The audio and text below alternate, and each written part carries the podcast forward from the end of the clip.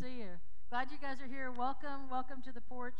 Hey, we're going to jump right into uh, today's message. So, we are in this series called Eight Traits. Uh, we're talking about eight traits of a disciple that we find in the book of Acts. The book of Acts. So, this whole series, eight week series, looking at eight traits uh, from the book of Acts. And so, that's where we're going to be today in chapter 2 again. It's where we were last week as well. So, if you have your Bibles, you can go ahead and turn to Acts chapter 2. If not, it'll be on the screen. Um, what we what we said last week was, hey, if we're going to spend eight weeks talking about what is it, uh, what are some traits of a disciple, it'd be really good to start with a baseline kind of definition for what do we mean when we say disciple. And so we wanted to make it very simple. We want this to be something that we could remember and that, that's very practical. And so we said that a disciple of Jesus is someone who listens and who learns and then they act. Listens, learns, and acts. And, and I love the fact that um, in our porch kids, that they're learning this. And so, uh, you know, my Mallory a couple weeks ago I said, "Hey, what do you what you guys talk about today?" And she goes, "Oh, well, a disciple listens, learns, and acts." And I'm like, "Oh, wow, you really you really do hear. I didn't know that. I wasn't sure." Um, but so, but it's we it's basic, but it's it's powerful. And if we put it into practice, wow, we're, we're going to see the power of this this morning. So, a little bit of, uh, I didn't give you uh, any historical context last week. I just want to give you a brief little bit on the book of Acts this morning. Um, the book of Acts, what it does is it tells the story of the early church. It's the birth of the church, everything's beginning. Jesus has died, uh, he, he was tortured, he, he, he was crucified, died, he was buried. Three days again, he rose, he reappeared he spent about 40 days uh, in different times appearing and spending time with his disciples and other people. And then he ascended into heaven as he said he would, as he always said he would. But before he left, he said, I'm sending the Holy Spirit.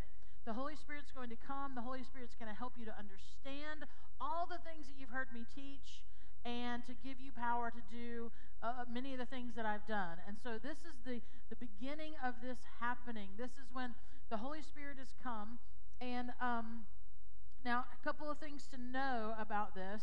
There's this Acts tells there's this story. It's it, it is this time of transition, right? There's change. There's happening going on, and there's events that have gone on that are happening right in this moment that we're reading.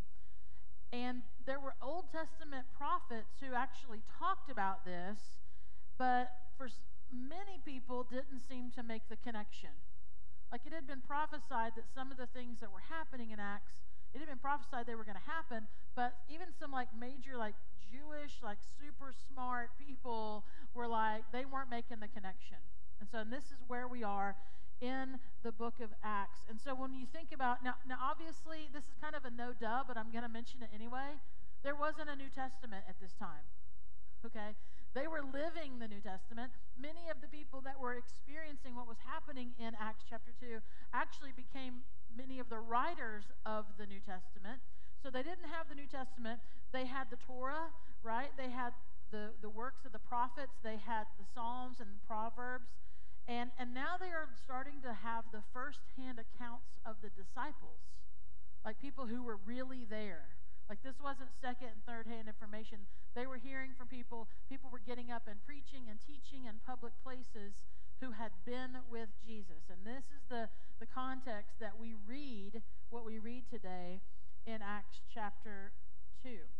Um, last week we said that the first trait of a disciple is someone who is communal.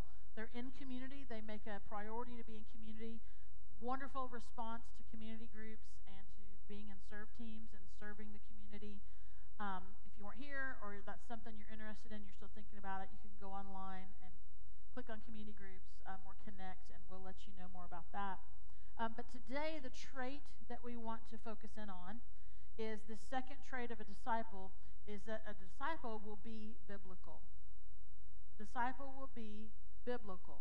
Okay, um, you kind of go, kind of, yeah, of course, but let's let's walk through this today and see the power of a disciple being biblical because it, it, makes a huge difference like huge huge difference because of one disciple that we look at who was biblical um, So, the preaching of Jesus' life, of his death and resurrection, we call the good news, the gospel. Um, there's a Greek word for that, and it's and it means preach the gospel, and it's this word euangelizo, euangelizo, and you see where we get our word evangelize, right? I mean, it's it's obvious, and I think that's interesting, and it's just kind of a little side note I want to make, because as before I was a Christian, and then definitely as a Christian, when I've heard the word evangelize, for some reason in my head, I think that means I've got to like give you the, you know, however many points I need to give you on who Jesus is, and then I need to stand there with you while you pray and you, you know, pray the prayer so that now you're a Christian. It's like I've got to be there. And and that's not really what evangelizing means. It means to share the good news.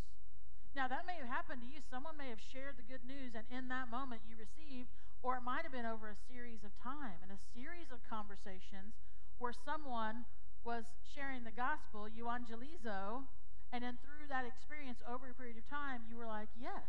Mean, that's how that happened with me.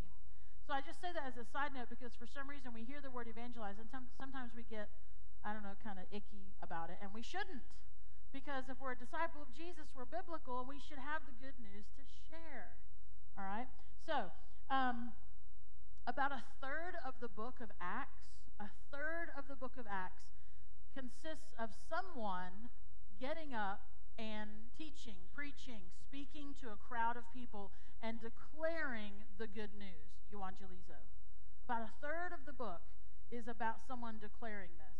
All right? And, and that's important to note because what do they have to say?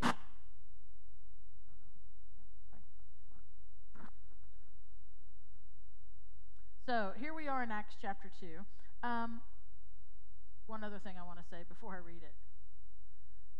The first time I read this passage as a believer, I hadn't read it before, so first time I ever read it, and it was after I'd read through the Gospels, it absolutely floored me to read this because it was like the truth encapsulated. And then to read how the people that were being spoken to in this passage, how they responded, I was like, oh, yes, I get it. I mean, it just it it just seemed so odd to me that it that it was just here it was like in this neat presentation and and it was truth and it was real and it was powerful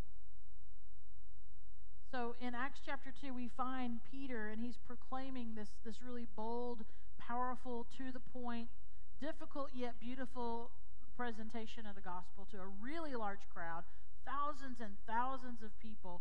And some of the people in the crowd that, that Peter is about to talk to, that we're going to read about, think about this. He's in Jerusalem. Some of those people were culpable in the arrest and the torture and the crucifixion of Jesus. Some of them were there. They might have just been bystanders, or they might have been yelling, you know, give us Barabbas, you know, we don't want Jesus, leave him, do whatever you want to do with him. But like, they were there. Like, these were people who were part of this strange dichotomy of, of now here's really good news, but yet you were part of part of the deal. so in, in verses 1 through 13, and we're not going to read that, but uh, you need to know what happened there. You can go and read it later. Just for time's sake, we can't. But the Holy Spirit that Jesus promised has now been poured out upon the disciples. Things like, you know, flaming tongues were seen upon their heads, and they began to speak in languages that they themselves did not know, but people that spoke the other language knew, and, and they spoke it as well so they could understand what was being said. This was a miracle. This was this was not normal. This doesn't normally happen. This had never happened before, and yet it, these were these signs and wonders that were going on. And some people, probably some of the ones who were culpable in the arrest and you know torture and crucifixion, their response to the signs and wonders of the Holy Spirit of God coming was, "Ah, they're just drunk." That was their response. they just they're just drunk. Now, what we don't see between verse 13 and verse 14 is, is what's going on in Peter's mind. But if you do a little study of Peter, you know that Peter, he can get fired up and he can he can get you know he, he'll he'll speak his mind. Sometimes he'll speak his mind before maybe his heart's caught up to his mind, and and sometimes this goes on, and so you, we don't know exactly. But Peter, he stood up to respond to the false accusations that all these signs and wonders were just oh they've been drinking. And so we pick up in verse 14 of Acts chapter 2. It says, Then Peter stepped forward with the 11 other apostles. So he's got he's not alone, like he's with his people. And he shouted to the crowd, Listen carefully, all of you fellow Jews, which is important. We're going to note that in a moment. So he's speaking to people who know the prophets, who know the Torah, who know the Psalms and, and the Proverbs and those things. He says, Fellow Jews and residents of Jerusalem, make no mistake about this. These people are not drunk as some of you are assuming. Nine o'clock in the morning is much too early for that. It always makes me chuckle. Verse 16, he says, No, uh uh-uh, uh no. Can you just, I mean, Peter's just like, uh, No. What you see was predicted long ago by the prophet Joel.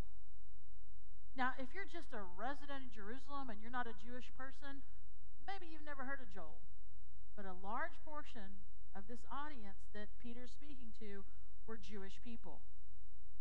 Jewish people, Jewish men, they didn't go to elementary school like we did. They didn't go to middle school. They didn't go to high school. If they went to school, which most of them did, they went to school to study the Torah and the prophets, the Psalms, and the Proverbs. They knew what you and I call the Old Testament. They knew it. And Peter is standing up and he's saying, Hey, let's talk about what Joel said. So a majority of the audience is like, Oh, you're talking about Joel? Wow, I thought we were talking about these drunk guys. And he's like, No, no, here we go. Verse 17. So this is Peter quoting the prophet Joel. And he says, In the last days, God says, I will pour out my spirit upon all people, which is exactly what was going on. He says, Your sons and daughters will prophesy. They will, that's speaking the word of God boldly, like speaking the truth of God's word. He says, Your young men will see visions, and your old men will dream dreams. Jump down to verse 21. Then Peter says, Everyone who calls on the name of the Lord, which is also very important, we'll talk about that in a moment. Everyone who calls on the name of the Lord will be saved. So Peter is quoting Joel chapter 2. Guess what that means? He's being biblical. He has an answer for people going, I don't know if that's God or not. He's being biblical. He's sharing with them the scriptures that they know, the scriptures that were available to them at that time. He's explaining to other people, this is what God is doing, what these phenomena are all about, all that has just happened. This he's being biblical. He's using the scriptures. And notice what he says in verse 16. What you see was predicted by Joel. He's connecting the what you and I call the Old Testament. They didn't call it the Old Testament yet because they didn't have a New Testament, but that's what we call it. But he is connecting the Old Testament, right? God's word that the Jewish faithful knew and that they believed, and he is connecting it to what God was doing right there in that moment. And that's that's powerful to know. It's being biblical. And so here's Peter and he's a dis- disciple, it's biblical, and he has an understanding of what's happening in his time. He's able to, because he has this understanding, he's able to boldly explain to thousands of people what God is doing. That's evangelizo. He's like sharing the good news and he's connecting dots that other people weren't connecting. So here's the other thing I want to note. I said the word Lord is, it, I want to talk about it just for a moment in verse 21 when he says, when everyone who calls on the name of the Lord. Now, what's significant about that is in most of our scriptures, when we see the word Lord, it is written like that. Like, I didn't ask the, the tech team to make that, you know, all capitals. Like, it's written that way for a reason because that word Lord that's in our English version, right? When it was written in the original languages, which it, it can be translated as either Jehovah or as Yahweh, but it meant the Lord God, like the Lord God, the Holy One, the covenant maker, the creator of the world, God. And it is a holy, it is a it's a word you didn't say, like you didn't just throw it out there. There there you didn't didn't do the, you know, OMG, like you don't that would never ever ever ever happen. This this word is so revered. It's divine, it's holy. To the point that when scribes would obviously there's no printing you know, press going on so in order for the word to be continued and to go out and for people to, to know it and, and learn it scribes would write they would sit there and write the entire torah and the prophets and, and all these things. And when they came to write the word yahweh or jehovah they would whatever pen they were using they would stop and they would have to clean it thoroughly. It was like a, a quill, you know, a feather thing, and they would have to clean it thoroughly, and then they would have to go and disrobe and bathe completely before they could come and write down, copy down the word Yahweh. Then they could keep writing. But even if it was like in a paragraph, if, if Yahweh was mentioned three or four times, each time they would have to stop and clean their pen and then go and get clean themselves before they could write the word again. This is how much this word is revered and lifted up. It was so holy. And so when Peter quotes the prophet Joel, and everyone knows who Joel is and what he had done, and I mean, what he had prophesied in the name of the Lord, now says everyone who calls on the name of the Lord Yahweh will be saved. He again is connecting these dots. You're going to see this come in just a minute where he's saying, All right, we're talking about Yahweh here. And, and the majority of the audience knows who Yahweh is.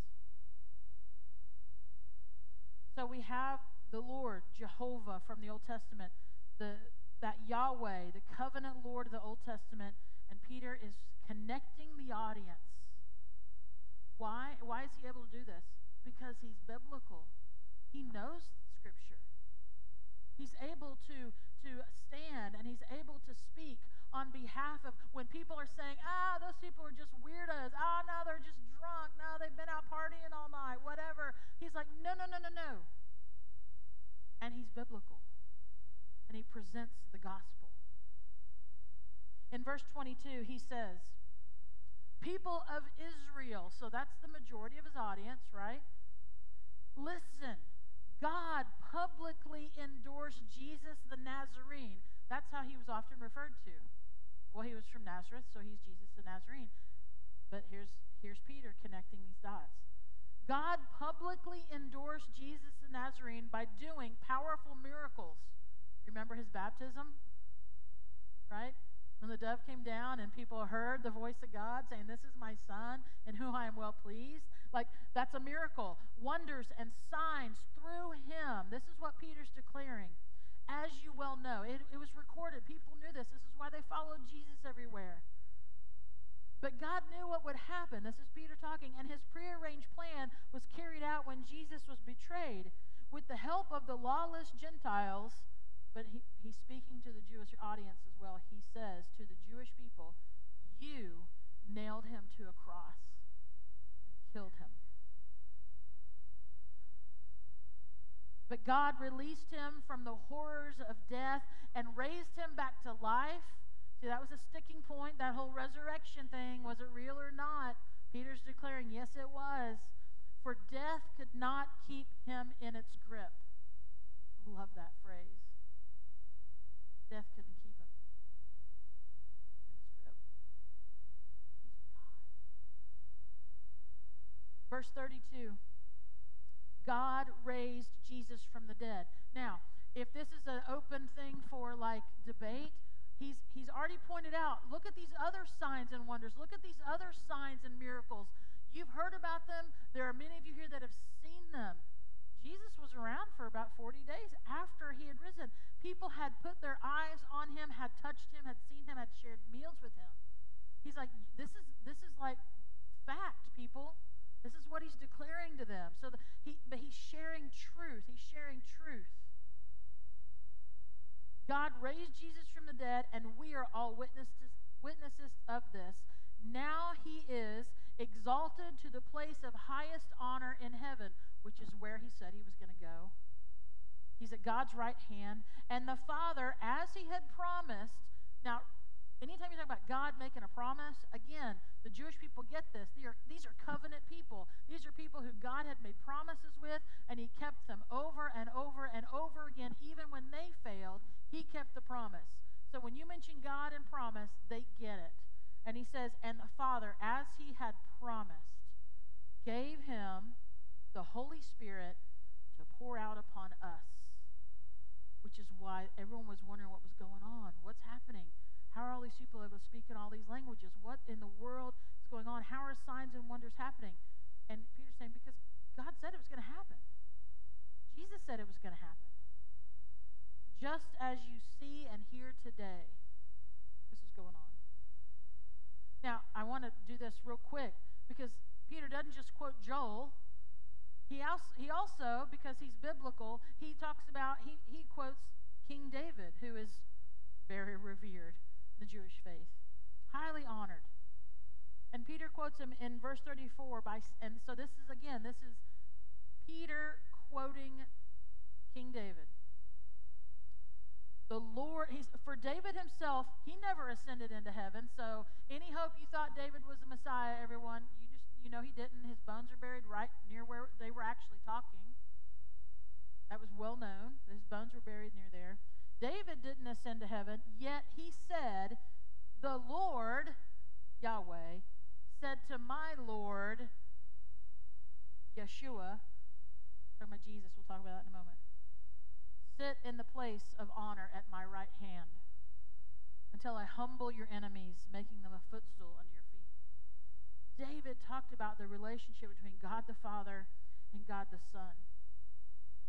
So, Peter, what he's doing is he's weaving this connection from the Lord God Yahweh through the prophet Joel, through King David, to the Lord Yeshua, Jesus.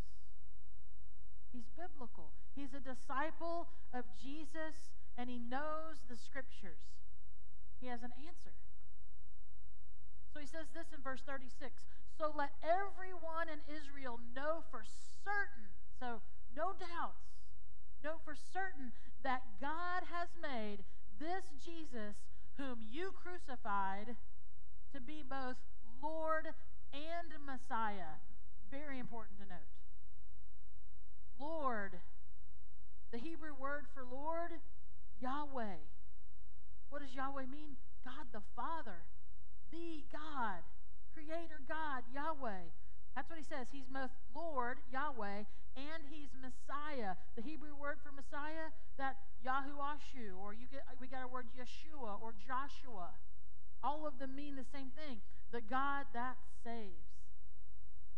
So Peter is saying to the Jewish people, Yahweh and Yeshua. They're together, they're the same. He's connected dots that many were not connecting. And he's doing it through Scripture.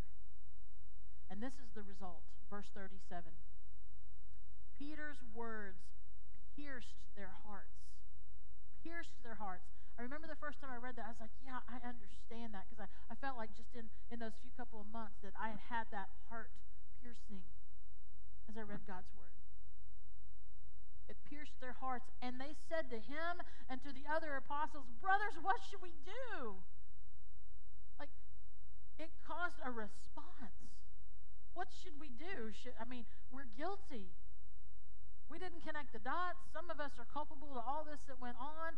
Some of us have been denying Jesus. Some of us, I mean, some of us just didn't care. We've just been kind of following along and watching, but really we haven't. But now they are pierced in their heart and they're wondering what should they do about this information, this scriptural truth. And Peter replied in verse 38 Each of you, he's talking to thousands of people, right? Each of you must repent of your sins and turn to God. euangelizo. You see it here? He's preaching the good news. Repent of your sins and turn to God and be baptized in the name of Jesus Christ for the forgiveness of your sins. You don't have to bring a dove or a lamb or come make a sacrifice. Repent and be forgiven in the name of Jesus Christ. And then you will receive the gift of the Holy Spirit that you're seeing happening right now. God will work through you the way He's working through these others. And then He says in verse 39 this promise is to you and to your children and to those far away. And in case you're wondering, that includes you and me today. We are those far away. It wasn't a hell. Aren't you guys lucky? You're the only ones here today who get to hear this truth and receive this truth and repent and have your sins forgiven and receive the Holy Spirit, and that's it, and it's done, and that's all God's going to do. But no, no, no. This promise is to your children and to those far away. That's because of euangelizo, like that, preaching the gospel, preaching the good news. He says, All who have been called by the Lord our God, Lord our God, Yahweh. So Peter says, Repent. Peter says, Repent. Turn to God receive that forgiveness of your sin. And, and the response to hearing and receiving that gospel, which you and I have, you and I have this whole thing now in our Bibles.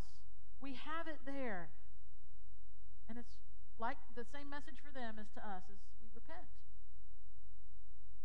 Peter said this to the audience, and it's still true for us today to repent, change our attitude, change our stance, change the direction we're going in, change our understanding or realization of who God is, of who Jesus Christ is, of what the Holy Spirit does. All of these things to change our understanding about sin and forgiveness and what that requires, that we repent and we turn to God. And it is the great theme of the New Testament. Jesus came declaring, Repent. Repent.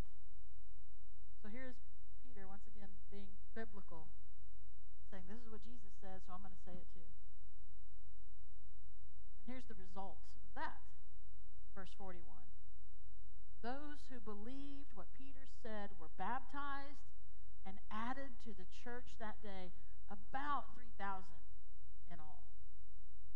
Usually we know those numbers are bigger than that because they would count the men. Peter was biblical. He used Joel chapter 2, he used Psalm 110, he talks about the prophet, he talks about King David, and he used it biblically to share the gospel of Jesus. so, friends, a trait of a disciple is to be biblical. I told you um, as the band comes back out, I, I, told you last week one of the things we want to do to, to, to equip and for us to act. That's why it's called that book of Acts, right? Is that we want to offer you guys action steps every week, something to think about, something to work on, something to consider. Last week it was consider a community group, consider being on a serve team, and you responded greatly to that. And again, I said the, the, that opportunity is still open. Today's action step for you, and uh, this this would go to what, whether you're reading anything right now in the Bible, whether you're doing a study or or whatever you're doing. I, I offer this to everyone. I think it'd be good because of the series we're in, is what we're offering to you as, as a challenge, opportunity, is how about, since a disciple is biblical, that we all start to read the book of Acts? We read the book of Acts. So that's your action step this week. So I give it to you, and I hope that you will use it and that, that God will use it um, as we want to be people who are biblical. Let's pray together. God, thank you for your word. Thank you for its power. Thank you for its promise. Thank you for how it is used to pierce us to our heart. And though that sounds like kind of a rough thing, kind of a, a painful thing, the reality is, oh my goodness, it is it is beautiful. Sometimes we need our heart to be pierced. Sometimes we need our mind to be to be shaken out of whatever rut it's in that's that's made us think that, that there's nothing really matters and nothing's really connected and I can do whatever I want and there's really, you know, this is just how life's going to be. But the reality is, is you call us to something greater. You call us to something bigger. You call us to a life that, that we could never design on our own. You call us to a life that is empowered by the Holy Spirit of God. You promised it to us through Jesus. And that Holy Spirit then allows us to, to see other people differently, to, to speak your word with boldness, to, to understand Scripture where maybe we, we never could before. God, we want, I want, and I want for our church to be people who are biblical. That we see your word, that we desire your word, we crave your word. And because of that, we are able to share it. Not only do we grow like individually, like from within ourselves as we read your word, but then we have an answer for when people want to give a really lame reason for why you're doing something miraculous, we're able to say, um, no, no, no, this is a work of God. And I know it because this is what His Word says. Yahweh, God, thank you. We love you. We praise you. Thank you for how you work in our lives. We thank you that we get to be part of your work in the world. Lord, would you bless the offerings that we give? Remind us of the offerings that we make. May they be used for your glory. In this time now together, our voices are, are offering to you